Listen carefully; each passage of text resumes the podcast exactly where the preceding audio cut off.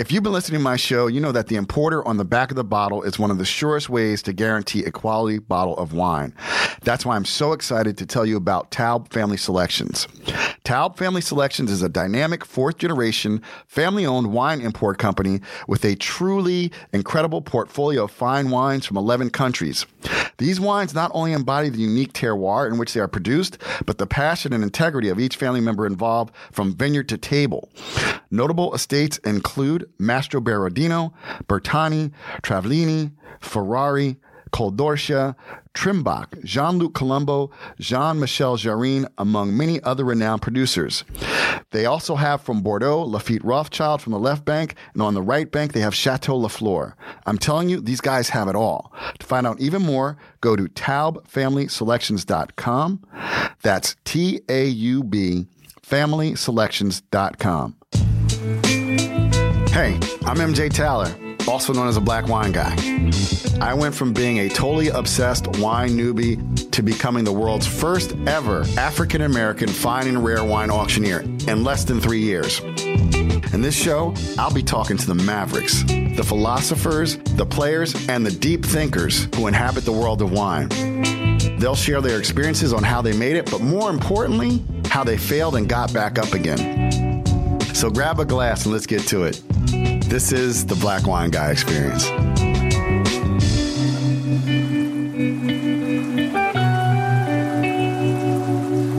Everybody, what's up? It's your boy MJ, and welcome to the Black Wine Guy Experience. My guest today is a passionate wine expert with over 25 years in the wine business, founder and president of Fass Selections, Lyle Fass.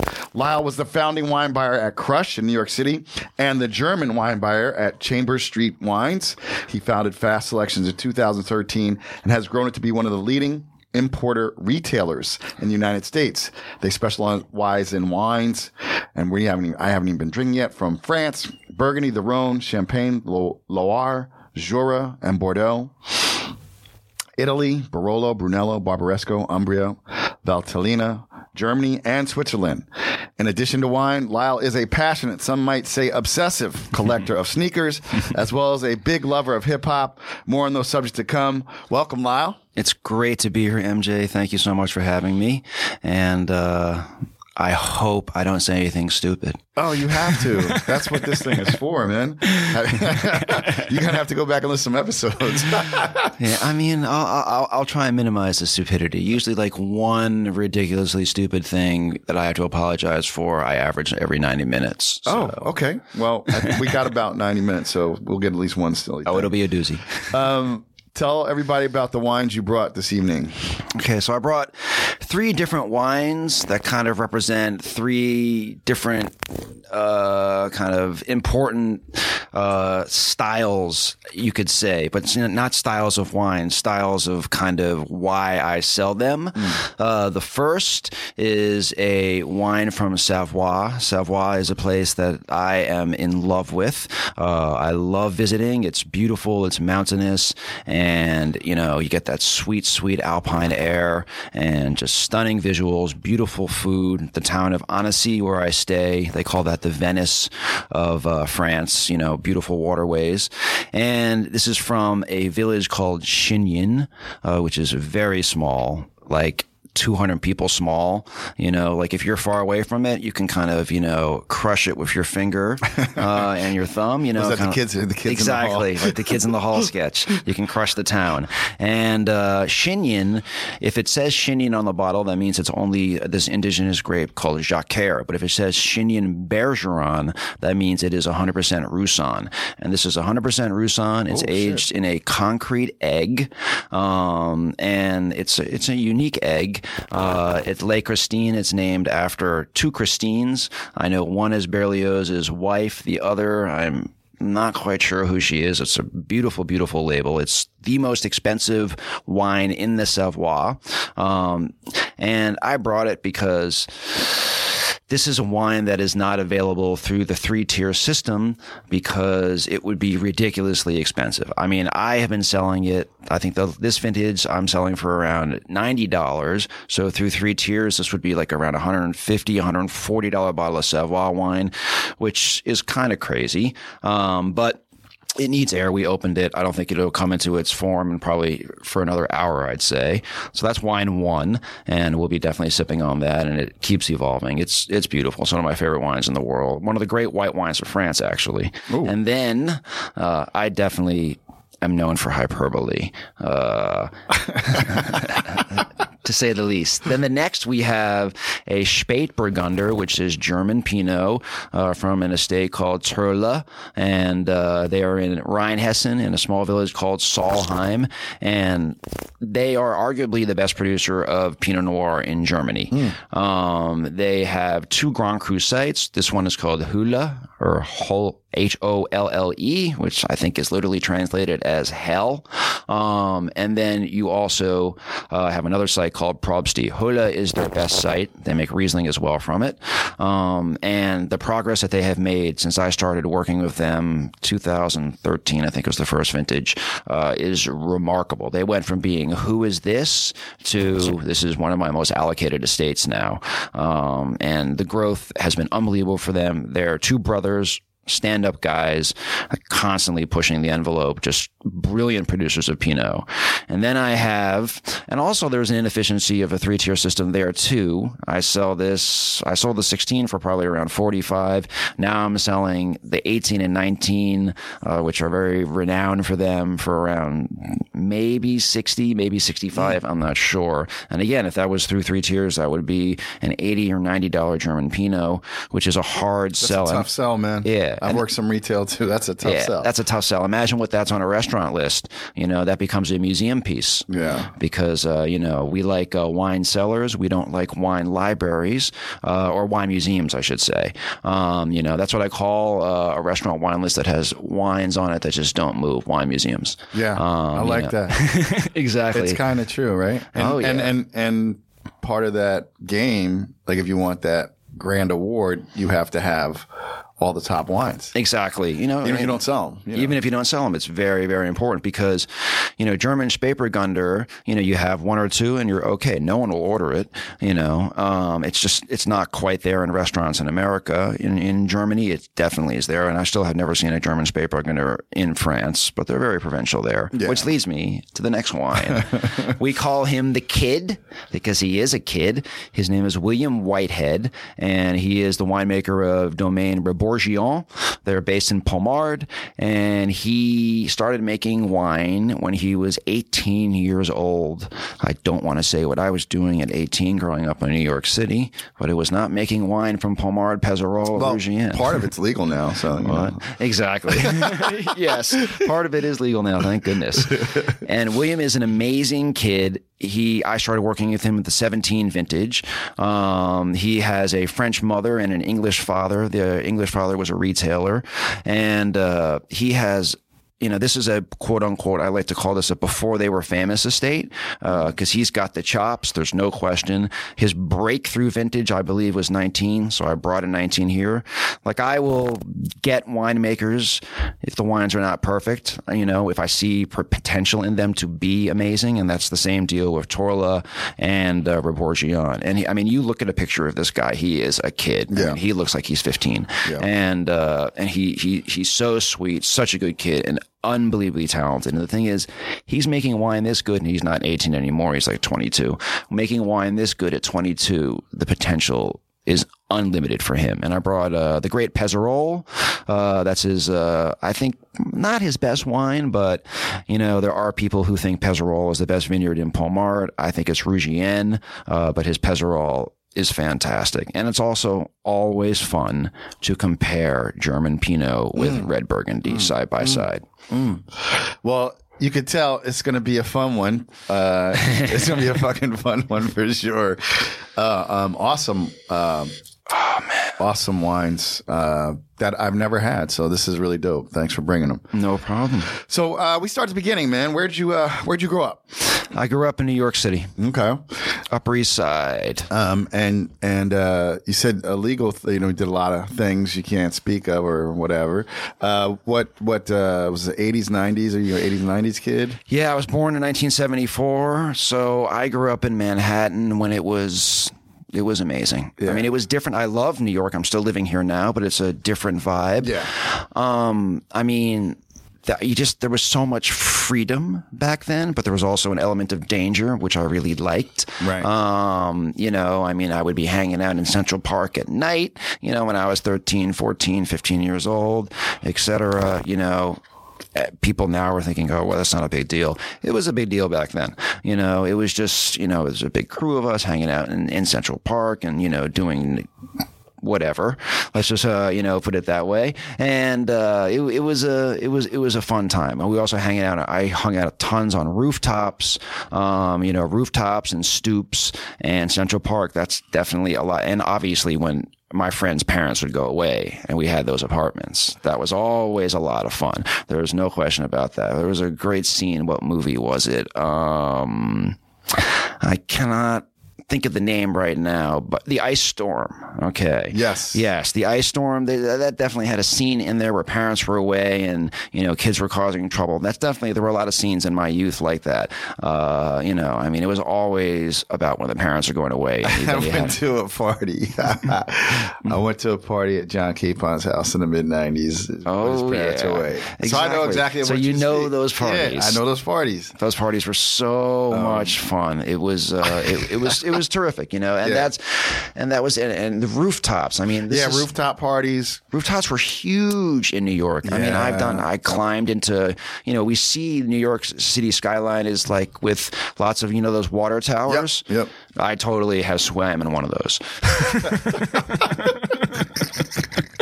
you know, on a dare. It was, it was, the water's not that nice. Um, so, but it was wonderful growing up. I love New York City. Now it's different. Yeah. There's, you know, and the village was the village, the meatpacking district. Yeah, the Rasta's selling everybody oregano. Yep, exactly. um, you know, and I was a deadhead back then. Yeah. You know, there was this guy on A Street, Julius. I remember he was selling Grateful Dead bootlegs on uh, St. Mark's Place and, and A Street. I used to love going out with, you know, hanging out with him and uh, just, I mean, I bought some crazy things in stores. I remember once I brought, I bought Ninja Stars in a store. You know. Oh yeah, that's back in the day. You could buy um, Yeah. Kubotans, Yep. It was Ninja crazy. Stars, It was it was insane. uh, fucking crazy knives. Yeah. Oh my, there was just a box of knives and ninja stars and all these other things until like a, a 13, 14 year old kid, you're like, oh my God, give me some. You know, I, I didn't do anything with them. I was just like It's showing. just cool to fucking have. Exactly, you know, and you know, you show your friends. I'm like, listen, I got a ninja star here. You know, what can you do with it? I'm like, nothing. It's a ninja star. You know, I'm not. I'm not a ninja. You know. Were you the type of deadhead? Did you uh, collect tapes? yeah, I definitely collect tapes. My life was about Maxell XL2s. Yeah, that was uh, because I had a, a roommate when I was in grad school was a deadhead, and I that's how I learned about it. like like it was high quality tapes. You wa- you wanted the soundboard tape. Of course, the soundboard, but the ideal soundboard's the one where, where you wanted the audience as well. There were certain soundboards where you had the audience as well because you wanted to hear the cheer when they dropped like a dark star or something and everyone going crazy or, you know, add Scarlet Begonias coming out of space, whatever. Those moments are incredible. I mean, I went to like 150 dead shows or something and, uh, you know, I loved it. it. I mean, they used to play at Madison Square Garden. So, you know, we would stay up all night and then eight o'clock class would be difficult. you know, nine shows in a row. I mean, they did huge MSG runs. Oh, those were the days. Wow. God, I sound old. Well, you know, I but I was thinking about it because like I'm I'll be 54 this year, and like I watched the Super Bowl and I saw those quarterbacks, but they're kids. I know. So like you said, this this young guy, 22, like you realize I'm at an age. I'm like, wow, that is a bait. I like you. They're barely shaven still, man. Yeah, I don't think he has facial hair yet. He- Yeah, you know, and he's got those ruddy cheeks as well.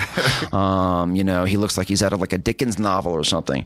I mean, just an amazingly talented kid. And the way he's he's so good. When I was in Burgundy in February 2019, I got really the last time I got sick uh, was February 2019, and because my driver who I was with, I don't speak French, I don't know how to drive. I'm a true New Yorker, um, so whenever I go to France or wherever, I have to have someone drive me around, and in France, I have to have someone translate. Uh, Oleanne, I have to give her a shout out. I know she's going to listen. Um, she uh, was my translator and friend driver, and I was sick and I had to cancel the appointment. And he came all the way to hotel with his father and with his not with his mother, just with his father. And it was like his first presentation to an importer in the United States. I'm in a bathrobe and those crappy hotel slippers, you know, that Looking like Eddie Murphy in Beverly Hills Cop. exactly. I look terrible. I was sniffing like crazy. He comes with a six pack. I'm trying to like present, you know, my company, sneezing every every couple seconds. Uh, and then eventually, I started tasting the wines in, at the hotel at Charles de Gaulle, and I was just blown away. And he had, it was tough for him in the beginning. I'm glad he stuck with me because we did like one offer and then the tariffs dropped, mm. you know, so that killed his momentum, mm. killed it. Mm. No one was, you know, and then the tariffs, you know, went away and then the N19 came and then the momentum came back, you know, and, uh, you know, people really, really love his. Well, there's, going to start to taste the 19s now. You know, 17 is a great vintage for him, but it was imperfect, as I said before. 18 is one of those vintages that is great, but you can't touch these wines for 10 or 12 years unless you like all the saliva completely extracted from your mouth. um, you know, they are brutal tannic beast, but 19 is just one of those vintages that is just, you know, a why we collect Burgundy vintage. And, uh, just, he nailed it. He got the finesse. He got the elegance. I mean, it is scary. He's making wine as good as like 50, 60 year olds. Mm. I can't imagine. I think he's going to be, I, I think he will be the top winemaker in Pommard in our lifetimes. I love it. So he's like kind of like your Koosh, like Kermit. Remember Kermit's Yes. Koosh? Couldn't give that shit away. Oh my God. The, the, the whole, in the beginning, when I started to shift to Spätburgunder, when I started selling Spätburgunder, people would write back like, you've got to be kidding me. Yeah. Like, I'm like, no, I'm not kidding you. Please taste these wines. You know, Anderle Mole was my first estate. And, you know, because the thing about Spätburgunder, like when I was starting, German Pinot generally was green and bitter Yeah. because it was underripe, because it was too cold, and they lavished the wines with oak. And oak is necessary, I think, for Pinot Noir, but you need to learn how to use it. It's like mm-hmm. salt; you got to season it. You mm-hmm. know, mm-hmm. what what is what? So with salt, if there's great salting on a dish, you don't taste it, Right. Uh, and you just know it's there. And if there's too much salt, it's the only thing you taste. Yep. That's the exact same thing with wine and oak. Oh.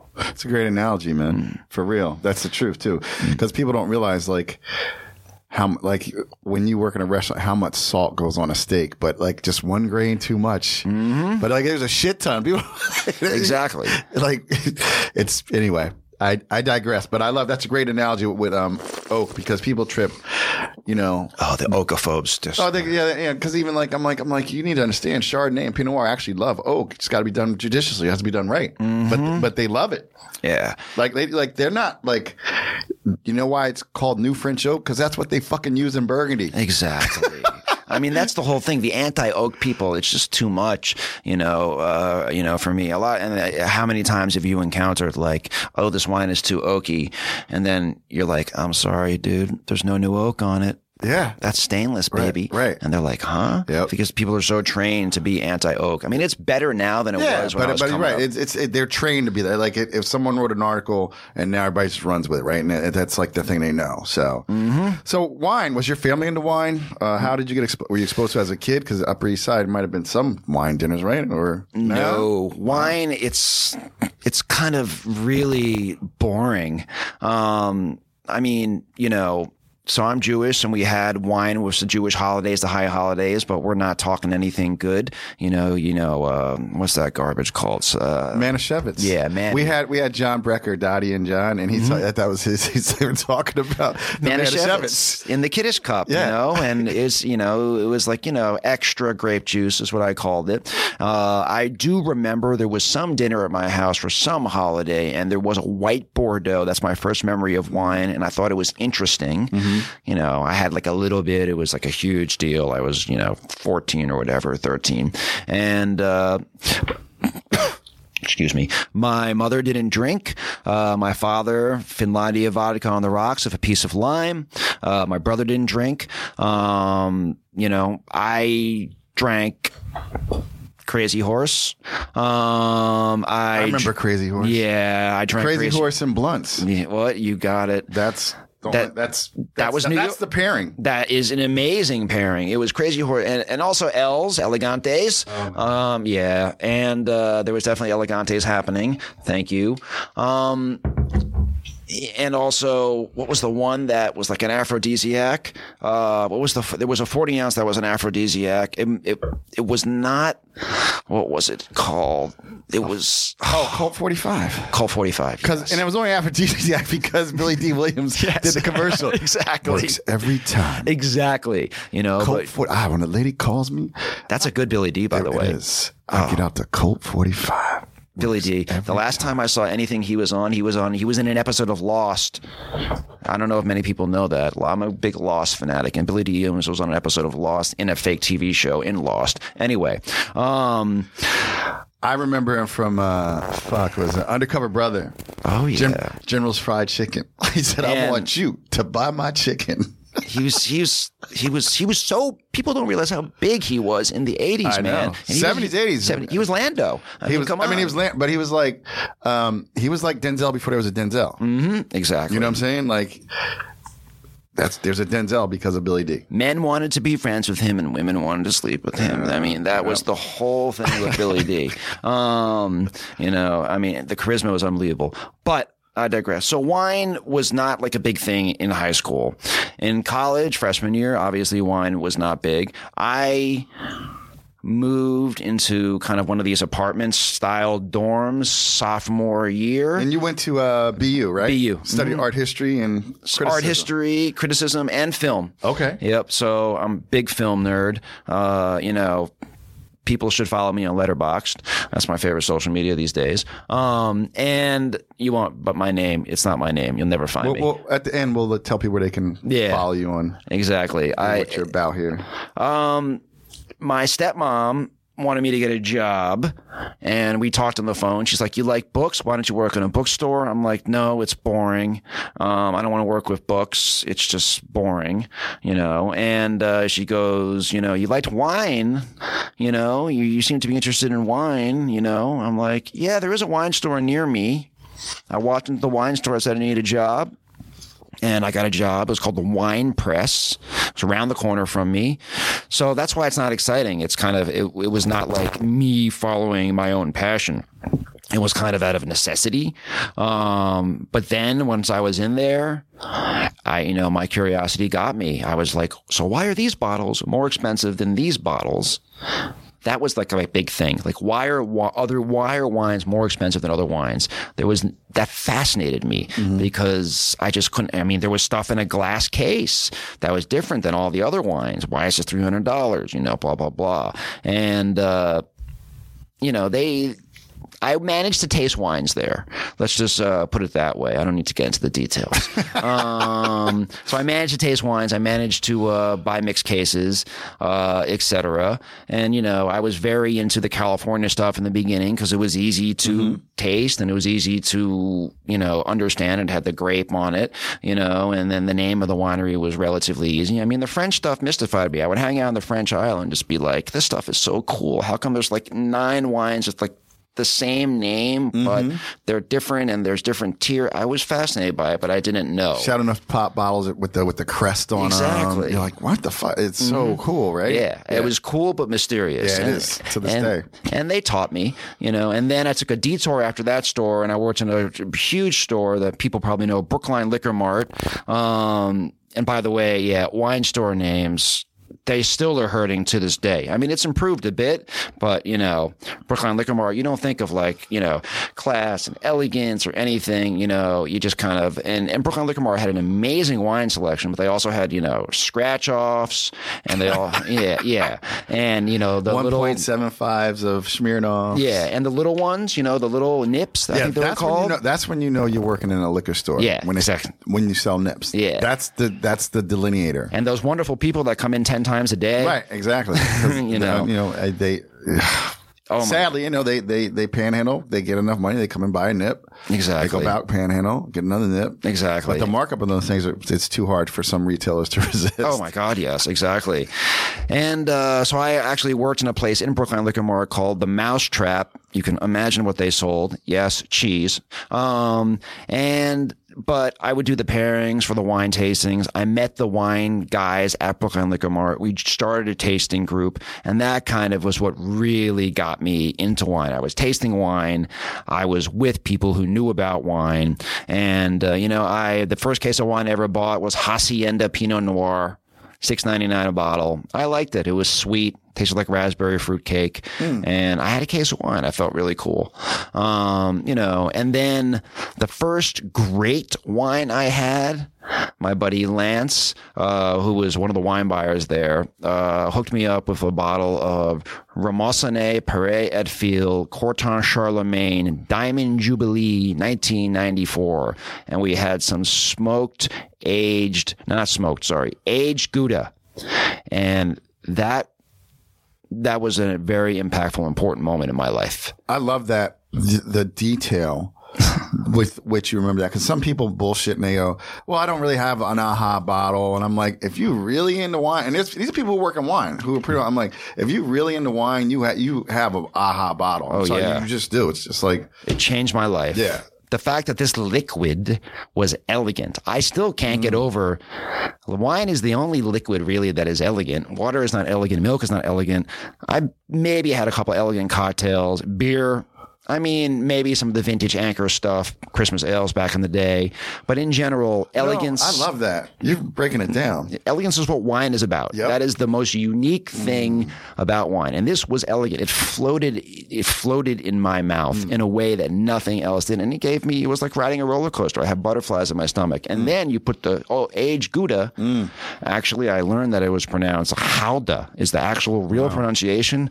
But if you say it, it just sounds strange. So I'm going to keep with Gouda. Sometimes the mispronunciation becomes more Well, I I first time I knew it was Howda. what? So I mean, I, I go ask go go go to Fairway and ask for some Howda, and they'll look at what? Yeah, exactly. You know, so I, I still say Gouda, but the aged Gouda crystallizes like Parmesan, um, and it becomes sweet and has like a caramel taste to it. And this was kind of like a young, youngish Corton Charlemagne. This was in like 97. So we're talking three years old. It was maybe a current release. Um, but you had the kind of and Great Corton Charlemagne kind of has this hazel nutty nuttiness to it, and you have that combo with that kind of caramelly uh, beauty uh, of the smoked or the the aged. I keep saying smoke for some reason. Um, the aged Gouda, and it was just. I mean, it was it was alarm bells in my head. I was like, "This is what I want to do for the rest of my life." That was the bottle. That was the match. That was the moment. Uh, it was just magic, absolute magic. I couldn't believe it. Um, and I became very friendly with another wine buyer there, this guy named Peter. And it's time for a funny story. I did get fired from that job. And, but it's because I'm a passionate guy. Yeah. Talk So- about that. Talk about why you got fired. So I really wanted to get the most interesting cheeses, and I was dealing with this distributor, and they brought in a sample of this Comte, and I'm telling you, I was loved this Comte. It was amazing. It was really hard for me to find good Comte because a lot of Comte is kind of garbage, and and I wanted to order it. And I said, yeah, let me get like, you know, I don't know, a normal amount, whatever it was, or a pound, two pounds. And they said, it only comes in a wheel format. Oh, And I said, yeah, I'll be able to sell it. The wheel was like 90 pounds, I believe. And this was like, and they had a special order for me. So it comes in and they, they, they have to actually bring the Comte in, in a hand truck. All right. So they got a hand truck coming in with this cheese. My boss is just looking at me like, what? And the bill was ridiculous. And I was fired the next day. Not only was I fired the next day, they shut down the mousetrap after that. And everyone was eating Comte sandwiches for like the next eight months, apparently. and that was that was the end of me there. I think it's a funny story. It it just, is funny because I I he should have just made you fucking sell it. That's what have did. Well, I, I, I mean, I barely ate any of it, which really annoyed me uh, because it was so rich and creamy and beautiful and just long and it had everything, you know. Um, yeah, I totally, it totally shut down the mousetrap. So basically, m- the guy Peter was opening a new store in the north end of Boston. And the north end is like probably one of the only traditional old school Italian neighborhoods in the country that is left. I don't know how it is now. Right. I mean, you had like, you know, some guy coming in like, hey, you want to buy a suit? You know, that type of Italian neighborhood. it was great. I loved it. And, uh, and Peter was amazing. I consider him my wine mentor. Uh, my tasting group was great, but Peter was my wine, wine mentor. I mean, I was there from the opening of the store and he organized the wines in the most fascinating way from kind of lightest bodied to fullest bodied. There was no regional distinction. There was no anything. It was just, it went around the entire store, lightest to fullest. It was just, it was brilliant. Um, and, uh, it was a lovely store. I had an amazing time. It was dead for in the beginning for a lot. So I read Jancis Robinson's wine encyclopedia from cover to cover. And that's mm. kind of how That was your wine education. yeah. Yeah. And, you know, I remember so many rainy nights just hanging out in that store, sipping something, reading that. Someone would come in. We had tastings on a Friday night and it was just, it was a wonderful experience. I went to my first wine tasting at that store. I lasted one hour though. Because I just got hammered. Oh, you didn't spit. Yeah, I didn't know anything how it works. I got completely hammered. I was gone after an hour, passed out. I took the rest of the day off. He understood. He said it was a rookie mistake. Um, you know, it, it, it was embarrassing. Um, but he he just uh, you know Peter Peter is wonderful. I, I don't know if he's listening. He still is in Boston. He was you know he he was in the restaurant scene. He was a sommelier at this very famous restaurant that doesn't exist anymore in Boston called Biba. Um, you know, and and then you know we were Wine Bodega was associated with this other restaurant called Trattoria, Trattoria A Scalinatella, uh, which was an incredible Italian restaurant. It was it was a great time in my life. It was really I was learning about wine and you know, from from from the best person ever, and uh, it really, you know, if I didn't, I still wanted to work in wine even before that, but this was this locked it in. Um, and then I moved to New York. Yeah, so then, because in you worked at some of the most celebrated uh, retailers in New York City, so uh, Chambers Street and Crush. But was was Chambers your first New York job? No. Okay, So the New York evolu- the New York evolution is interesting. I really liked a lot of my salespeople, so I thought I wanted to be into wholesale. okay, Yeah, no. I'm not going to name the company that I worked for, but they didn't have many good wines. Let's just leave it at that. And unfortunately, I was on a work with one day. Uh, that's when you're working with like a brand manager or something, just to be clear. And these were like the most awful Spanish wines you can imagine. This is early 2001. This is I moved to New back to New York in February 01. This is probably June or July, you know. And I told the brand manager, I'm like, these wines are awful. How do you expect me to sell them? Um, that got to the uh, president of the company, and I was fired because I said that. Um, you know, I can't sell bad wine. It's impossible for me. And just, you know, I mean, I, so I got fired because there's of something I liked and I got fired because of something I hated. So I completed the circle, I guess. Um, well, you know, it's interesting. Let me just interrupt you for a second because, like, you have been described as enthusiastic, opinionated, and energetic when it comes to how you feel about certain wines mm-hmm. or the way things are done in the wine business. Yes, I agree 100%. I mean, I have many, many, many opinions. And just to, I'll get to Chambers and Crush and Yeah, everything yeah, because they're important. But the reason I needed a license and my own company is because of that. That's the entire reason. I'm too opinionated and I can't you know, people always had to rein me in, and I still have to be reined in. I mean, I, you know, when you have your own business, actually all your customers and suppliers are kind of your boss, you know, but I also can say kind of whatever I want and I'll have to deal with it, you know, whatever repercussions, you know, the market dictates the repercussions, obviously. Um, you know, but And, and you- we, we did some research. I mean, we did some research. Like, and you had one of those, like on one of the wine message boards. Like, someone was just going, like, "Don't buy wine from fast yes. selections." Blah, blah, blah. You know, and- they love me on the wine boards. Uh, like, you're, like basically, he's a dick. He's like, they they I don't know really why I am hated on a certain wine board. Um, I think someone called me a martyr. Someone called me brain damaged. Um, you know, I, I really don't know what it is. Well, part of it is people don't get punched in the fucking face anymore, right? So Yeah. like, it's like you could just put. uh, It's not like you went into some shop and somebody would say some shit because they would know. There's repercussions for your words in real life, but the internet's not real life. Internet muscles, baby. Everyone has them. Yeah. You know, I mean, whatever. I mean, But that's just interesting. I mean, I love that though. I mean, you know, I can't look at it. I mean, I don't look at it. You should never look at it. And that's Yeah. the thing. Like I remember when I started this, I got like one bad review. I had like I had like 89 good reviews. I got one bad review. And then I realized like everybody has something to say and the internet makes it easy for you to say it. And and I read something the other day, and most people aren't qualified to actually have an opinion on the topic anyway.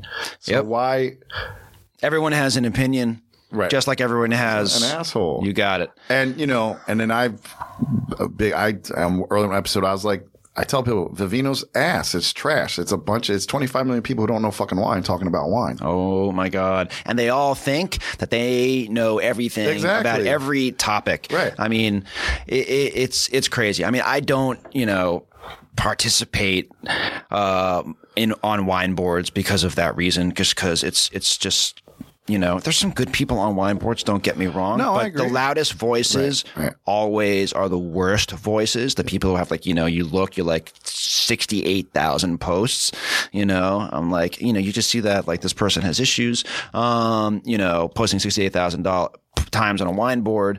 Um, and there's so much hatred and groupthink. And, you know, it's just, you know, who, you know, when I used to be on Twitter, um, they always used to say, you know, it, you don't want to be the main character on Twitter. right. All right. Like, and I've been the main character on wine boards too many times, you know, for, and it's always completely, you know, it's just, it takes on a life of its own. Uh, you know, it is what it is.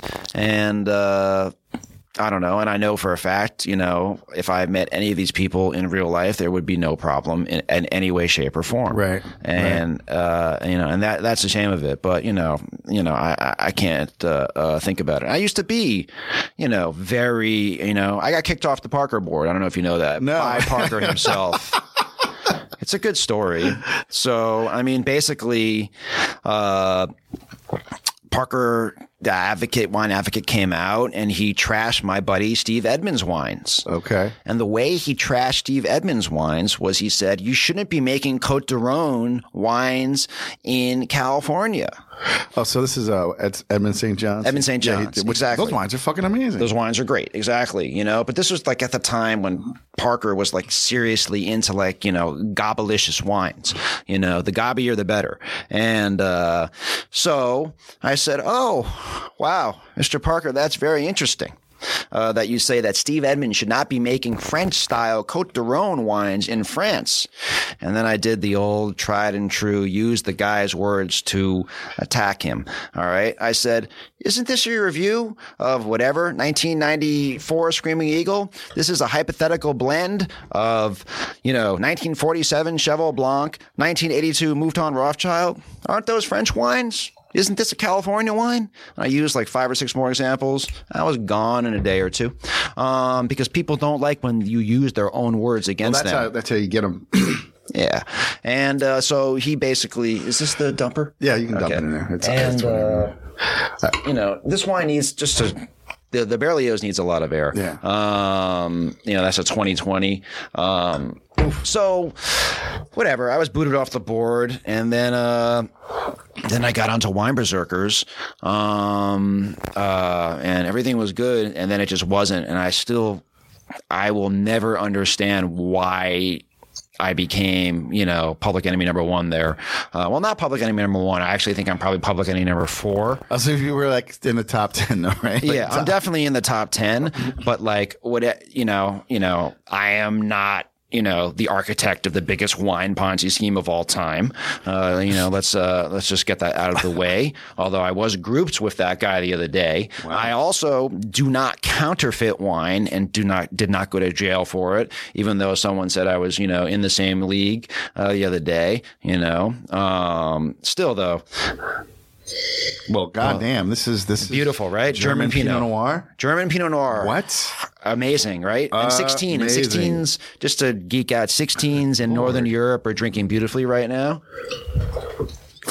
Good lord, man. If I swish, does it like does everybody hear it like in uh, really loud? Okay, sorry, world. Um, It's a wine show. beautiful wine, right? Beautiful oh God. sweetness, but an earthy sweetness But then, it. yeah, exactly. Right amount of sweetness up front, but then it gets earthy, and then some fruit comes back, and then with the oak. Balanced and elegant, and really, really nimble. And so, great German Pinot Noir. I call red Riesling. All right. And let me get the whole red Riesling thing is very important to me because, you know, when people think of like Pinot Noir that's not from Burgundy, they always try to compare it to Burgundy. German Pinot Noir is not Burgundy. It is red Riesling. It has more in common with dry Riesling or even sweet Riesling than it does uh, with Burgundy. Although we're talking limestone soils here, so it does have something you know similar to Burgundy, but um, it has the nimbleness and the transparency of Riesling, and and also the energy of it. You know that is why. And the best German Pinot Noirs are in the red Riesling style. I mean, I have most of mine are in the red Riesling style. I, I look for that, and uh, I just I love nimble. That's the word for me It's a good word. that really uh, Yeah. describes these wines. So quickly to circle back, after I got fired for saying that the Spanish wines were shitty. Um, I one of the accounts I called on was called the Wine Shop, a store on 82nd uh, between uh, First and uh, no on First Avenue between 82nd and 83rd Street. Uh, I worked there for a while. I really, li- I really liked working there. I was the German wine buyer there. 2001 German vintage is a very famous vintage. I sold tons and tons of wines from that vintage. That's kind of how like I made my reputation uh, as a German gu- German wine guy. They gave me complete autonomy over the newsletter. So I wrote a newsletter like once a month. Uh, it was crazy getting that thing printed. I mean, you know, we used some sort of printer. It was only cash. I had to go there with like this huge amount of cash. Like it was very weird. Sketch. Um, yeah, sketch. oh, I haven't heard. You are my generation. That's Yeah, right. So you understand sketch. Yeah, man. It was super sketch. um, but the freedom of having that newsletter definitely planted the seeds for Fass Selections later on. Hmm. I could write and do whatever I wanted, and mm-hmm. everyone responded. And you know, and I designed the whole thing myself on some horrifying program that would be laughed at today. I don't remember what it was. I think like it was, it was like PageMaker, but it was Yes, but, exactly. like, which is now Adobe Creative, but it was just called PageMaker. Exactly. it was. Uh, I loved it. I loved that newsletter. People were excited about the newsletter. Anything in the you know because previously before I started the newsletter, they were advertised in the New York Times. That was like five thousand dollars, you know, and it would be amazing, you know, but it was not really consistent. It was like a week hit. A week of sales. The newsletter just, you know, circ- you know, circulated and circulated, circulated. It was good. Um, On, let's take a quick second. We have to take a quick break because you're you're gonna you just have so many stories. But take a quick break. We'll come back um, with more Lyle Fass. All right, are you ready for another great distributor to look for when shopping for fine wines and spirits? Let me tell you about Independence Wine and Spirits, or IWS. IWS is one of the hot, up and coming distributors of fine wines and spirits headquartered in New York City. Like Taub Family Selections, IWS is owned by the Taub family, who have re entered the New York wholesale market, bringing the family back to its roots in distribution, where they held court from 1951 through 2004. IWS is proud to represent an exceptional portfolio of high quality, terroir centric, and historic producers from around the world, including Italy and France, where they have an exciting roster of burgeoning vignerons from Burgundy that are coming your way soon. They also have domestic producers such as La Lacoya, Cardinale, Staglin, El Molino, and many more. To learn more about IWS, go to independencewine.com. Okay, we're back. So you were talking about newsletters. so the newsletter And actually, print and, and also printed newsletter. Oh, yeah. because now everybody does digital shit. Mm-hmm. But I like, I like a good. I still like a good. I like the paper. I, I loved it. Hold it. I'm old school, but I got. You can argue that I got fired from that store too. I, I, I you, you did. All right, I'm- because I mean, we've been together like an hour, and I'm Yeah. like- and you're not, and and it's because you're just someone who actually gives a fuck. You give yeah. a shit. And the reason I got fired is because so we were having like basically I wanted to educate the customers on what corked wines were. Okay. and I wanted to have a little tear off page on the front of the store that we would give to every customer. What is a corked wine? This and that. And my boss, you know, was like, then everyone's going to say every wine is corked and everyone's going to return every wine. And I'm like, you really think that lowly of your clients? You know, that's what I said. And he wasn't, that wasn't not received that well. Um, and, you know, and that, and basically it turned into, it got pretty hot pretty quick. And, uh, I walked out because I believed in educating the clients on corked wine and the few jerk offs that were going to be like, this wine is corked, you know, whatever. You can't just, you cannot design a, a policy based on like, you know, the naysayers. Uh, so that was the end of that job. And you could just take the bottle back and not let the motherfucker buy any more wine from you. Exactly. Literally. But educating your clients is very important. Uh, and uh, unfortunately, uh, that was the end of me there. Although I'm still friendly with the the owner and his wife uh, as well. Um, I just pulled the cork. That Oh, yeah. smells ridiculous. no, uh, it is. He is. I figured a little air wouldn't hurt. Of course not. All my wines need air. I actually have a blog that I write that I track wines over two or three days because I think most of my wines are better on the second day. Yeah. So that's most. That's a lot of uh, wines. I think, Mm-hmm. and, and I've seen you. I'm on your list, and you have amazing twenty dollar wines. But you, if you have an eighty dollar wine, it's somewhere else would cost like three hundred. Three tier system. yes, But these are all wines that taste better the next day. If Of you can- course. if you have the restraint. Exactly. There's no question. I have the restraint at home, although sometimes when I do wine dinners with other clients, the restraint, you know, goes out the window. Um, set and setting, uh, which is one of the most important things in wine. Just, you know, I remember every time I, I work, whatever wine stores I would work in, you know, sweet just married couple comes in. I had the most amazing Chianti in Tuscany. Do you have this Chianti? and it was always like some ten or twelve dollar shit ass Chianti. Know. You know, and I'd be like, I don't have this Chianti, but I have something that's probably better. No, I want this one. Yeah. And then I try and launch into like, I think that wine tasted amazing because you were on your honeymoon in Tuscany. In the rolling hills and the set and setting maybe enhance the taste of, you know, this $10 bottle of Chianti, which I can't get. Um, so try this one. No, no, I need the, f this one. Set and setting. The That's how I joys of retail. yeah, that's how I learned about set and setting. Set and setting is so important, oh. you know, because wine is not just about the liquid in the glass. It's about, you know, the experience that surrounds it. And even some of the smartest, best palates in the world can fall to set and setting, you know, and set and setting is, you know, and it's, it's, it's I could go off on it for a while. So I left that store that I got fired at because of the corkage. And then I worked at, I'll just say it, the best place I've ever worked at. And I worked there twice, Chamber Street Wines. These were my people. There's no question uh, about it. Um, and uh, I just loved it so much. It was the educating the customers, you know, just everyone into wine. Jamie and David, I just saw Jamie yesterday. Uh, I mean, I live close there. I mean, Jamie and David are still friends of mine.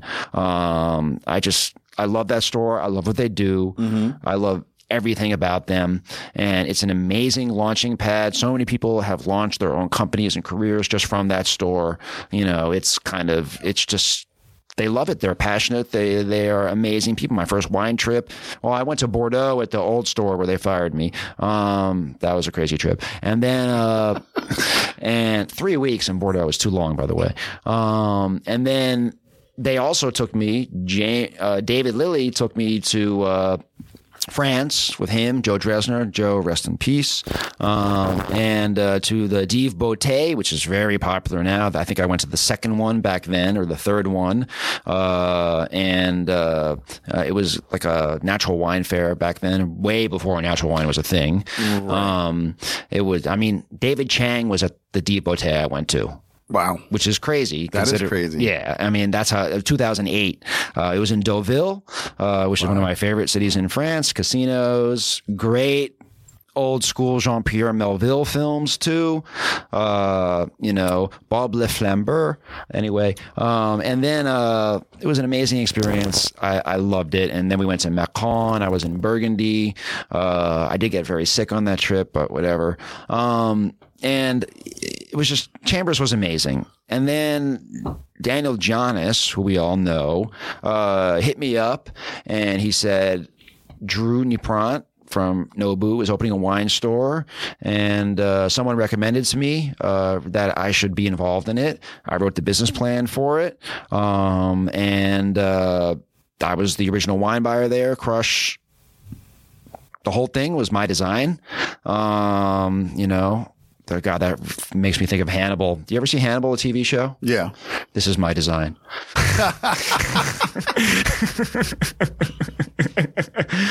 and that is quoting a serial killer. Um, but anyway, so it was Who are highly intelligent. That's how you get away with killing lots of people. Exactly. I mean, I that whatever you you know it's true. People like, of course, the if diff- you can kill eighty fucking people And not get or caught. not get caught, you're exactly the Zodiac killer got caught on purpose. right.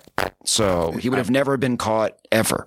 Um, and the difference between a psychopath and a sociopath is like huge. It's, It's a ca- huge. chasm And and and no one was harmed in the taping of this podcast. yet. Yeah, it's not over. exactly. And then so Crush was in, insane. It was an incredible experience. I lived above the store, coincidentally. Um, it took a very long time for it to open, and then it opened, and it, it, it- I mean, the way it opened, it was it was crazy. We're in there. Drew was even in there. We're putting bottles on the shelf, and Drew's like, "We're opening tomorrow," and I'm like, "What?" And he's like, "Yeah." And we opened, and Crush was awesome and it was great. I left um, to go back to Chambers because it was just it was becoming too uh, too much Krug and Dom Perignon for me. That's the best way to say it. okay. Um, I love Krug and Dom Perignon. Don't get me wrong, but the you know the store became very heavily invested in those relationships, and I felt I was being squeezed out, and it just I don't know. It just it wasn't it, it, was not my thing. Um, but you know, I the people I worked with there. I mean, you know, I mean Chris Cottrell, who now is uh, under the wire, or Bedrock. You know, he was a stock guy. He was my homie. I still love Chris. And, uh, you know, Joe Salamone, who's still there. He's the wine buyer. Stephen Bitterolf, who's now doing Vom Boden. Yeah, Vom Boden. That was my crew. Stephen, Chris, Joe, and McFadden, Ian McFadden. I got to say what's up to Ian. He's uh, my favorite follower on Letterboxd. And Ian is, I love those people. I love that store.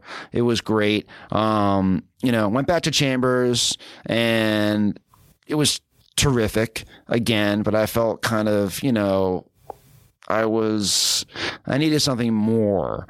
I left Chambers, um, you know, and I could have worked there for the rest of my life if I wanted to, but I needed to go up. Um, and then was kind of like a little down period for me. I mean, oh, I didn't leave Chambers. Basically, we all remember what happened in November and September of 2008, the financial crisis. Uh, and, you know, I got laid off with like 12 other people or 10 other people in the same day. Uh, you know, they hated to do it, but they had to do it. I Yeah, mean, that's, I mean that's harsh, but yeah, it, it is what it is. I mean, I'm still friends with them, and it was, you know, it was, it was a, it, it sucked. Um, you know, and I was unemployed for like eight or nine months, longest I've ever been unemployed in my life, and it was a dark period for me. I did not enjoy being unemployed. Um, and then I finally hooked up with this weird store called the Greene Grape, and I convinced them to write a newsletter. You know, and I, the, and then I get some other profits. It lasted three weeks because I was micromanaged by the guy. you know, so did not like that. But someone else saw the newsletter and hired me, Daniel Posner, Grapes the Wine Company, um, and he hired me, and you know, and that's when I started to really sell wine for Daniel. It, it was very successful, um, you know, and uh, then my business partner, who also was a customer of mine at the first retail store, the wine shop, the place I got fired from because of the cork cork th- thing I wanted to do. Um, his name is Matthew Cohen, and uh, all you need in life is one person to believe in you. That's it. You know, because I was stagnation. I was stagnating. You know, I kept going from one retail store, bouncing back and forth, and I knew I had so much more I could give and offer and contribute. And Matthew, you believed in me. I'd sell him tons of wine and everything. The first time I met him, he was walking out of the wine shop with some garbage bottle, and I said, "You're not leaving with that." You know, I gave him a bottle of like Chidaine Montlouis or something. I'm like, try this. And then I go to his house for dinner and we became very friendly. He'd buy from me at every store, you know, and then, you know, and he's the one who believed in me. He said, you know, Lyle, you can do a lot more than just, you know, keep working for, you know, the other people that you have obvious friction with. Um, you know, and uh, he was right. He believed in me. That's it's the most important thing. And uh, I left Grapes. Uh, it was contentious, obviously. Come on. You haven't figured out the pattern yet, Right. Um, Left Grapes and open Fass Selections in 2013. Our first offer was March something, March 7th or 8th or something, and uh, it was a it, it's been up and down you know i mean it's been up for a very long time but the beginning opening your own company is really hard really hard. Like we had no idea how we were getting the wine over here after the first offer. We, we, we, we figured it out eventually, obviously. Um, you know, shipping is always a challenge because we only ship a couple times a year. That's a challenge. And we partnered with some warehouse who they claimed that they were going to solve the shipping problem, you know, because the shipping problem, it's almost like the trolley problem. You know, the, you know, the, you know, that whole thing.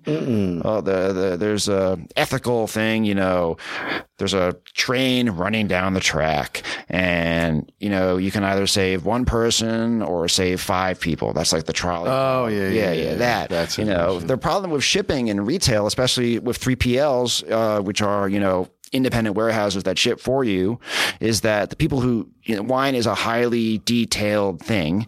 So, you know, I'll have, you know, Thörle who we're drinking right now. They make six wines. They make a whole Riesling and a whole uh, Pinot. And get the people who are packing the wines, they don't know anything about wine. Right. All right. Right. So right. That's the problem and their mistakes are made. Yep. And unfortunate. So this warehouse claimed that they figured it out because they would have sommeliers and stuff work packing the boxes. And I just start thinking, what sommelier wants to like work on the floor of a warehouse packing boxes? Well, you know, there's there's plenty of jobs for them now because everybody's got a Oh yeah. WSET Exactly. degree nowadays. They went out of business. Um, let's just put it that way. Uh, it did not work out. And eventually we found, we, you know, we, and then we had another warehouse, uh, called Vingo. Uh, we actually nick- nicknamed it Vingon. Um, Was, was did, did did shit come up missing? oh God. Oh God. A lot. Uh, they actually, quit in the middle of a ship, uh, and we settled with them. Uh, and then, you know, our current guy, Wine Care Logistics. I mean, the shipping is like a huge part of my job. Shipping is probably very boring right now to everybody. Wow, you're smelling that? Yeah, man. Yeah, man. Oh, fucking wow. Um, Let me get some of that. No more shipping. It, it causes me consternation. Um, uh, the kid.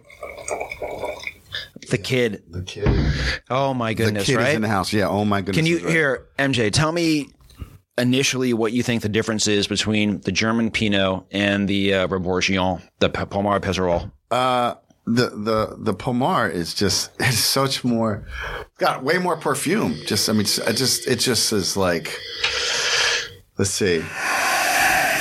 Mm. Ah. And there's there's, there's like some some Asian spike spice box on the nose. I- what came to mind was the uh, perfume Samsara, which had that spice box thing going on. Um, Oh yeah, and it's got the silk. Yeah, I mean, it's. I was. I'm trying to think of the analogy, like of like if you had like two supermodels, they're both pretty, but the one is just a little, you know. A little extra. Yeah. Right. Okay. So yeah, you, you basically say we got uh, Claudia Schiffer versus like Linda Evangelista over here, man. Dude, you are definitely speaking my language. Yeah. Um, you know, uh, it's interesting, you know, and too bad about Linda Evangelista right now. Yeah. That. Yeah. With the. very sad. Yeah. Um, you know, but yeah, oh my god. And the finish on the Pommard is just it's just so long and like a I haven't even taken a sip yet. Oh wow! I want to go back to something Yes. though you said though. Um, Yeah. Because you started your company, how hard it was. Uh, on your website, did you write the manifesto when you first started? You have the Yes. ma- and it, and it says the manifesto of a rebel wine retailer, and it Yes. asks the questions: Why do we pay two and a half to three times as much money for the same bottle of wine as consumers do in Europe? And have you ever wondered why fine wine is so expensive in the United States? Why? And I think just from having talked to you, just for the time we've been together right now, definitely gonna have you come back on another time. um, but uh, why do you think those are important questions to ask? Well, I mean, I I have friends that are distributors, and I need to apologize right now before I go into what I'm about to say. Um, at the end of the day, one of the most important things. All right, so these so distributors claim they're adding value. All right, Hmm. That's fucking wine, amazing, right? 22 years old, and he made that when he was like 19 or 20. dude. Wow. right? And just, just, just, I'm just gonna tell you, I sold this for sixty bucks. You can't find Pommard Pommard- I was gonna say, Pom- what the fuck? direct because you know because I'm not adding any value. Dude, that is so good. Anyway, I, I had to just because I took the No, sip it's a finally. poetic, beautiful wine. You know, it's like that thing, that moment. You ever like slow dance with a girl and, you, and she's got the perfume and you're smelling like the nape of her neck and you like, Oh, love the way it smells. And then once you go in for the actual kiss, it's like it was, everything that that perfume Yeah, it's one of that's I love. alluded to. So like the seduction of it just and Mm-hmm. it fulfilled that. Yeah. And there, there's there's a sweet fruit Yeah. to Pommard, but I, you know, Pommard versus Volnay, just to, and also in 2019, Pommard is a sweet spot in the Cote de Beaune. I've had so much Pommard, I've had so much Volnay. The Pommards are just like a little bit better in 2019. There's more of a completeness. I think it's the best Pommard vintage since 02. Uh, it's it's just a very very special vintage. And Pezerolles, Pezerolles is such such a just great.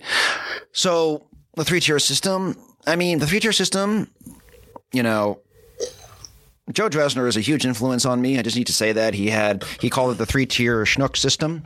Um, It's fucking good. Sorry. and Talk about the three tier system. no, and it just Because I live know, in Jersey. And it, that's one of the worst. you every- it's a shit show everywhere. I'm just going to be completely honest. Um, I don't feel so bad. you know, I mean, it's necessary for like Kendall Jackson, where you're selling a million and a half cases. You know, you need a distributor, but is it necessary for here? Can you read? Can you grab that bottle of Pommard and read the numbers on the upper right? Um, upper right. See that? What it- Oh, okay, yeah. Number 32 of 320.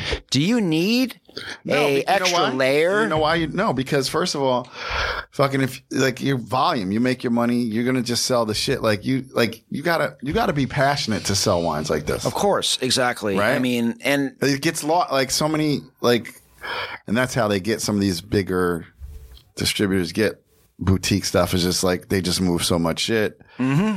and and then. And then someone sells their winery to a bigger thing, and they're like, "Well, we're going to go with this distributor now, right?" And oh, I digress. no, I've been completely I, I mean, fucked so many times. Like, because I am out there. I'm not going to reveal how I research my wineries, but believe me, like there are people that are seeing what I have and just going to the producer and saying, you know, I'll take it all. I'll take it all, you know, and, you know, just stepping on my game, not doing any of the research and figuring out, trying to find new wineries. There's so many people that have done that to me. I mean, it's just endless. So, but the other part of the, the manifesto of the Rebel Wine Retailer, there's an important sentence in there as well called Great Winemakers are born every day. what are you reading my fucking notes here? Oh yeah, great winemakers are born every day. So it's not like this. I'm not. It's not this hopeless feeling if I lose a winery. yeah, like you help build someone up.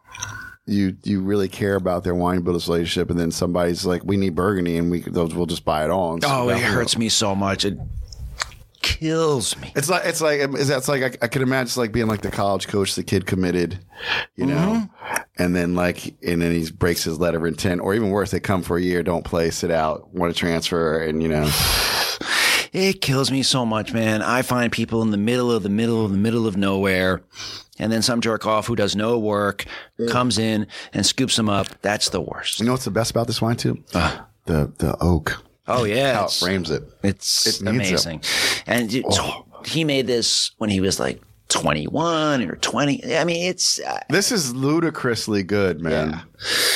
I mean, now to geek out for a second. So he's got a lot of incredible terroir in Pommard.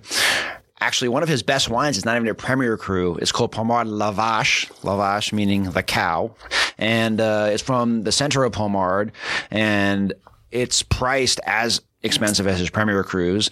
Um, 110 year old vines. I think it's some of the oldest vines in Pommard. It is incredible. It needs a much longer age. Did you say any of the- 110 year old vines? Yeah. Okay. Mm-hmm. I'm not buzzed. I Right. mean, I might be, but I did. I, I mean, my that that's you know that's that's the bonus with wine. You know, Yeah. is not only does it taste delicious, it makes you happy. Um, and it and it's constantly evolving. Like even you know now there's this beautiful violet tone, but I, what I love about Pommard, it's super stony, and that's not because I'm a deadhead. Um, all right, it's it's beautiful. Oof. Like Volnay doesn't have It's- the you're right. I mean, it, it's only been open like 15 minutes. It's Mm-hmm. changing in the fucking glass. This is the way it always works, man. The Burgundy is always the center of attention. This is why Burgundy is the largest part of my business. I will have to say, I love the German Riesling. I love the German Pinot. I love all the other stuff. But at the end of the day, it ends with Burgundy. I, I, you know, I just picked up some stuff from you, one of the German Spätburgunders you like. Oh yeah, the uh, the young vine of this. Yeah, but um, I don't have to fuck. I don't have money, but I'm gonna have to fuck with your burgundies. These are this is Oh, I got insane. you. No question. These are And- fucking insane. And we have we have short vintages. Yeah. And the thing about Rebourgeon, this is the most important thing. he will be famous. And this this is my job. This is my job as an importer. Is I have to, you know, you know, I'm like uh, you know, who let me let me let me You're like we, a we star have, maker. Let's see, like we haven't talked about hip hop yet, so I think right now is a perfect yeah. I was way. gonna say, let's talk about some other other passions because, like, shit. Are you? Russell Simmons, you know, basically like I'm like the Russell Simmons of Burgundy there. All right. I'm trying to find the next. I mean, Russell Simmons, an amazing, amazing career. I mean, just what what he found, he has changed what we listen to as a as not only just a country, the world. All right. So I'm not saying I am as talented as Russell Simmons, please, no. But I'm saying is like I'm the only guy who has Borgion. well, I hold guarantee- on. I there, but the talent is finding talent. Oh yeah, that's the whole And, thing. and so, like, so you could be as good at finding talent and wine as Russell Simmons was at hip hop. That'd be amazing. I mean, I, And, and you know what? I, you know what? Actually, you know who you remind me of? Fucking hmm. Peanut Butter Wolf. Peanut Butter Wolf. Oh my god, So you're I like love. the underrated motherfuckers, right? Peanut so Butter Wolf and Charizma. Yeah, Peanut Butter Wolf and Charizma. oh my god, rest in peace, charizma. Green light. Oh god, I listen to that. I bump all the time. That album's so good. Yeah. Oh, it's so. Actually, There's nothing for me. Actually, sorry. There's there's nothing better than like West Coast, East Coast hip hop. Oh my god, yes. Like that peanut butter Christmas shit. Like like there's certain people like like uh Souls of Mischief. Like, Souls of Mischief, 93 Till Infinity. Oh my please. God. That is that that song turned me on. I did a show with my buddy Devin Horwitz, who is the guy behind Nature Sounds. He's super down of MF Doom. Uh, rest in peace again. God, I hate. I've said rest I in know. peace so many I know. times. Listen, we're at that age where so many motherfuckers are dying, right? I know, but MF Doom's death really. That was some. Oh my god! And you know, but shit. again, a resurrection, right? Like, like, Oh my God, Resurrection. like, Borrow a like, dollar. like, like, like KMD. People don't know about KMD. Dude, no one knows about KMD. You know, and they were. It was KMD was. I mean, for Well, you know, they were they look, look at when they came out. But they, there's groups. There's like there's there's there's hip hop artists who are hip hop artists artists, right? And they're that type of thing. That's Black why- Moon. Black Moon, right? Don't front. You know, I got you open. Oh my god! And, and Buckshot, Um, Buckshot. the shortest, baddest fucking guy ever. I saw him live. I, I at a, a place in Brooklyn. I don't remember what it was called. It was basically Smif-N-Wessun was doing uh, something with like a live jazz band, and they did all the classics. Buckshot was also there, and the Five Foot Assassin. I mean, come on, man! Short. Talk about a short king. Yeah. I mean, come Yeah. on. And uh, I just, you know, and I was I was a deadhead that got super into hip hop. I mean, souls, you know. Quick, we, there was this club in Boston called Paradise, and Devin put on a show. My buddy Devin with Nature Sounds. It was Del, all of Hiero. Oh my god. So all of Hiero is there. We're talking Pep Love, we're talking Souls of Mischief, and we're talking my personal favorite, Casual. All right, they were all there, and all right, my parents are definitely not going to listen to this. You know, uh, I, right now I'm at the point where like, will I say this or will I not? This is this will be for after. Uh, but basically, we had a really good time at this concert. They hung out at our house before. Del is a maniac. Fun fact: he dated Jerry Garcia's daughter.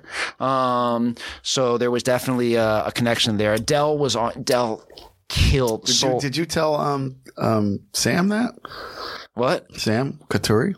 What? I did not tell Sam that. No, I should have. because he knows her. Jerry's his guy. Oh wow, yeah, Del and uh, Jerry. I met her virtually. Yeah, Del She and grows Jerry. weed now. Uh, shocking. So, shocking. Exactly, Well, she grows weed now. oh, God. grow weed. Anyway, but anyway, We walked around Boston with Del and Hiero and Pep Love and Casual till the sun came up. We were up all night.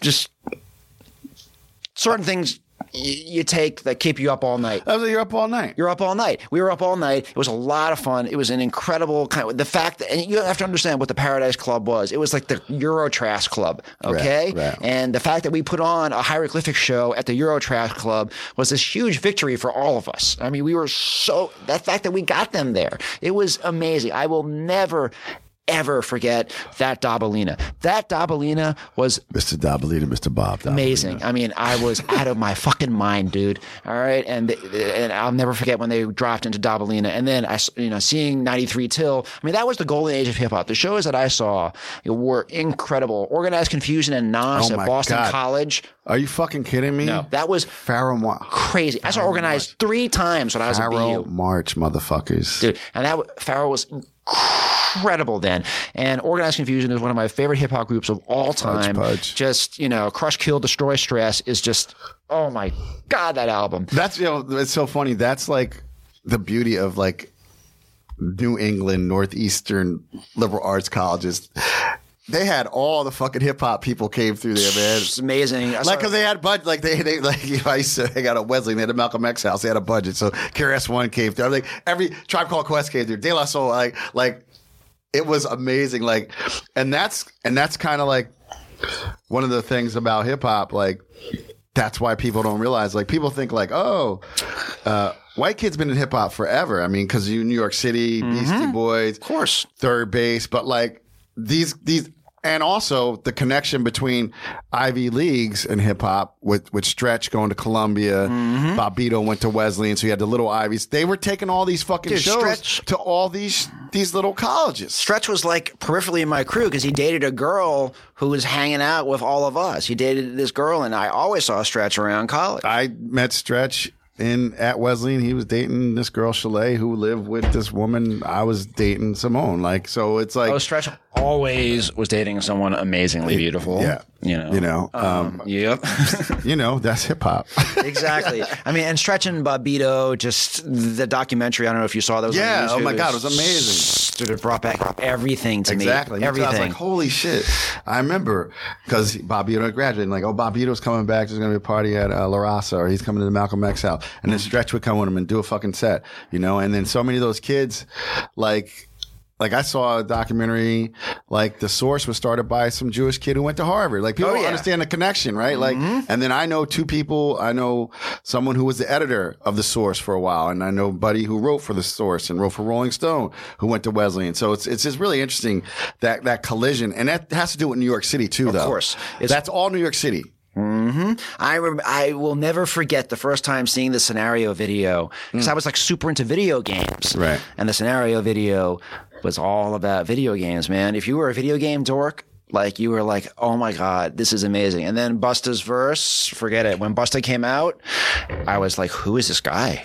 That's literally, you know. And then just the connections. College was amazing back in the '90s. It was. I- mean, I'm all over the mic. Sorry, guys, but we got a bunch of great wines. But Yep. yeah, I remember I went to Southern Connecticut and um, Parrish from EPMD had went there for a year. So he used to come hang out in New Haven. He would bring Redman, you know, uh, Mm. and then we'd have these fucking house parties. And The house um, parties at college and the and then another kid like from Long Island was went to school with Charlie Brown and, and Busta Rhymes, and he was at their graduation party, so I met him there. Like it, it's like I met the roots to a woman I dated who went to Penn. Like the the, the connection of like and it was accessible. education, yeah, it was accessible. You could hang out with these people. It was totally Yeah, it was accessible. yeah. Hip hop is so different now. It is It so really- inaccessible. It, it, it, it was so different. They were just you were just chilling with motherfuckers back in the day. Exactly. I mean, my friends went to a show. I did not go that night because I was not feeling well. It was De La Soul performing in the hallways of MIT with a keg of Guinness and like 13 people. I mean, this is not like that far away. I mean, you know, it's 1995.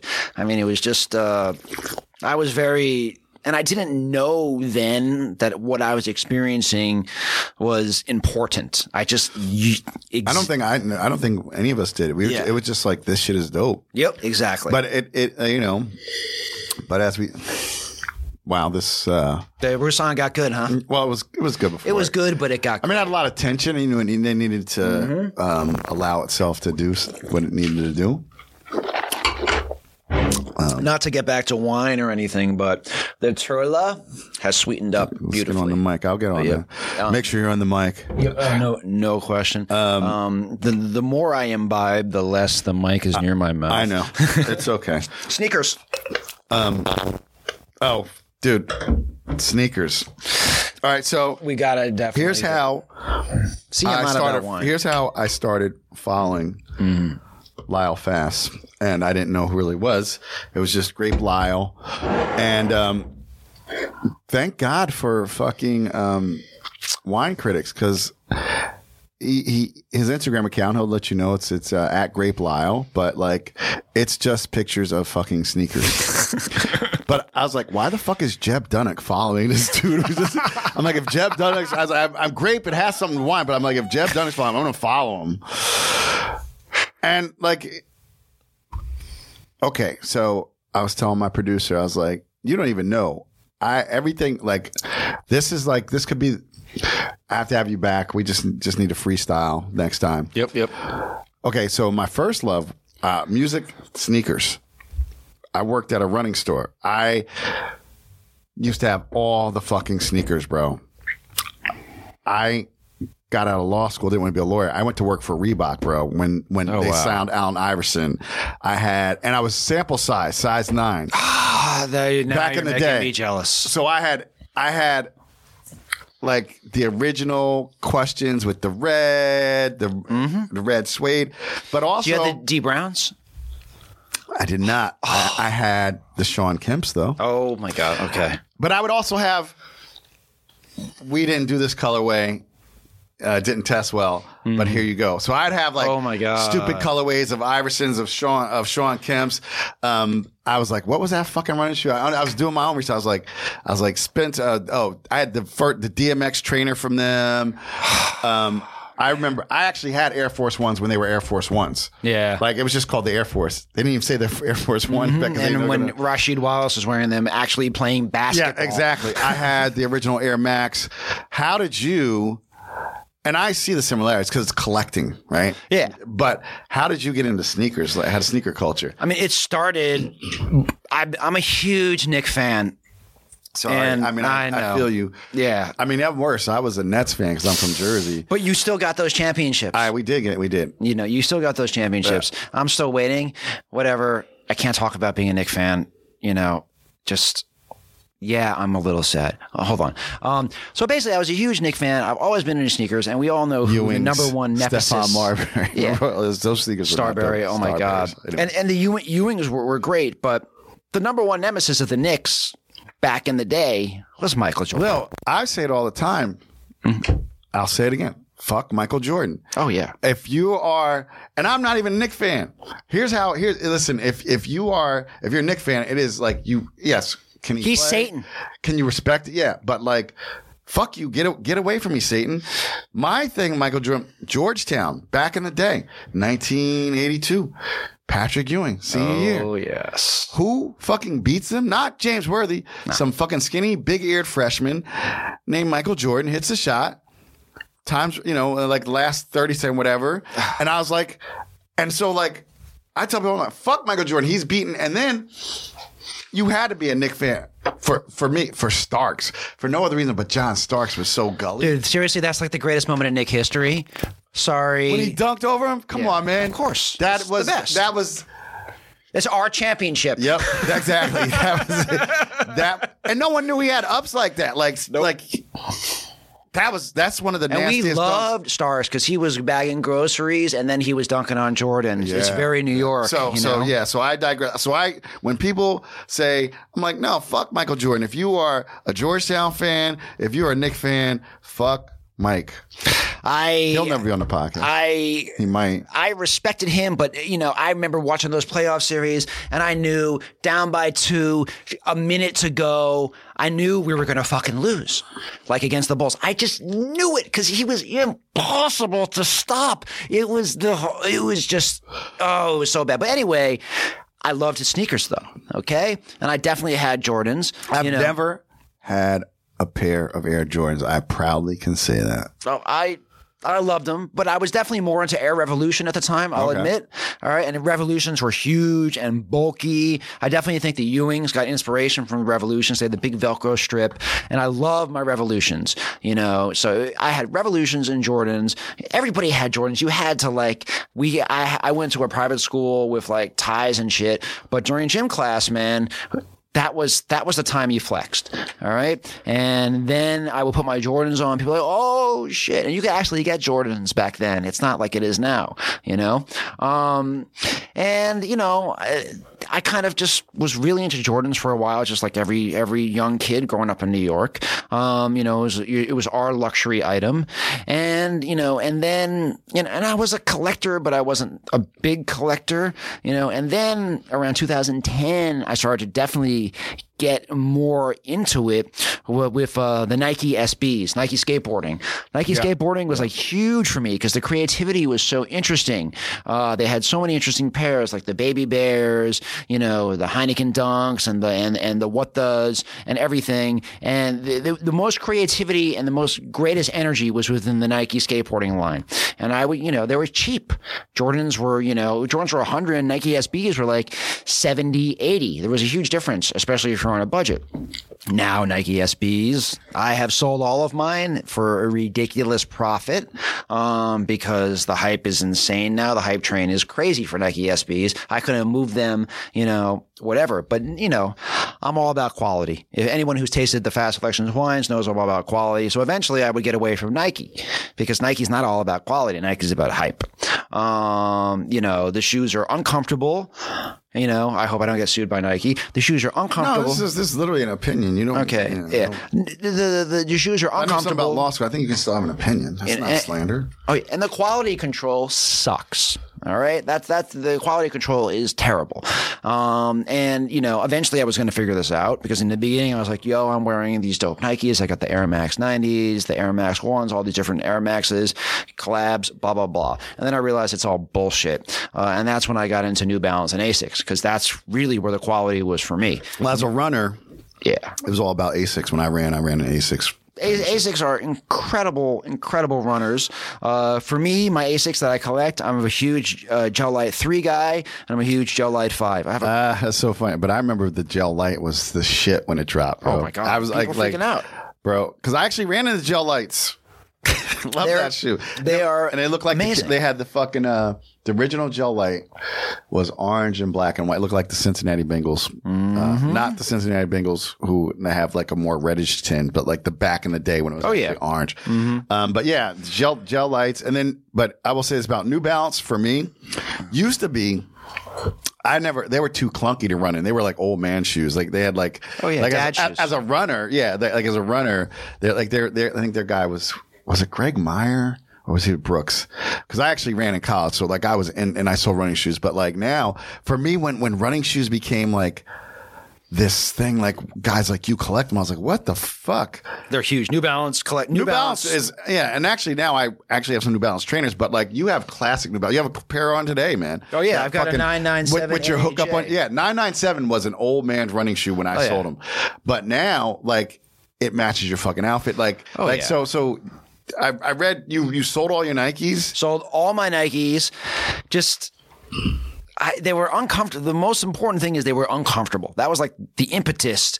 You know, at the end of the day, I'd have blisters on my feet. You know, and I lost a toenail running in Nikes. yeah, they, they're, just, they're not comfortable. And anybody who believes they're comfortable is, is a victim of hype. And I will believe me. tell you, Nike made better spike. If you actually ran racing flats and spikes, but their training shoes are not comfortable. Mm-hmm. Garbage. They were ass. I love Bo Jackson, but his trainer is absolute shite. Yeah, Bo you know? didn't know quality Yeah. control. Exactly. But Nike definitely knew marketing.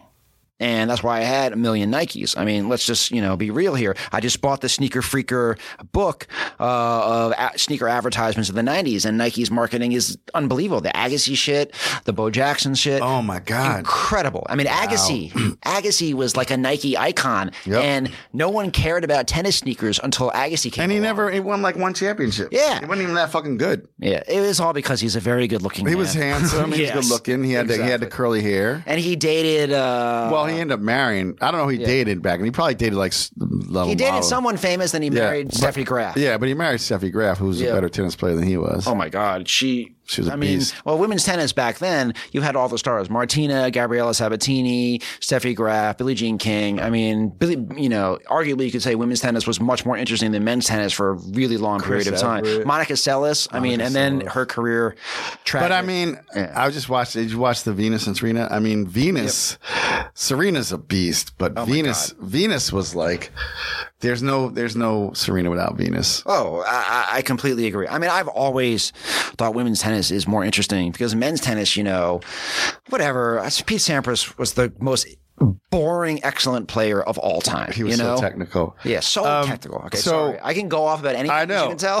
listen, I know. Listen, we- like, like we fucking need more time. I definitely think we'll, we're gonna come back on just like some freestyle shit one time. Just like we're just gonna come in, open some wine, and like just talk about what happened that day and see where it goes. Um, tell, um, oh man. Lyle, man. I know. I, I like. I'm like. I'm like. I'm like. It's like it's like a hard stop, just because like we we could just go and go, but like we. I know. I definitely feel this was this was a really great conversation because everything flowed beautifully from whatever topic to whatever topic. Yeah. You know, and But we can deep dive on so many more things, Yes. man. And and I'm I, down. I okay, cool. Because I did have like last season, like I had Jeff Porter come in. I don't know if you know Jeff. Jeff is a cool dude, uh, and he. I and- don't know. Oh, okay, but um, but like literally, I, I you know. We could just keep going, um, but we can't because someone else has to come in the studio.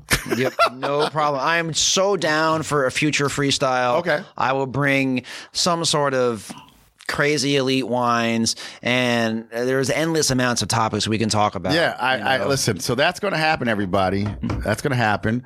The second part two ever is going to be with Lyle Fass. Um, listen, man. Um, really, so much fun. Thank you for coming in.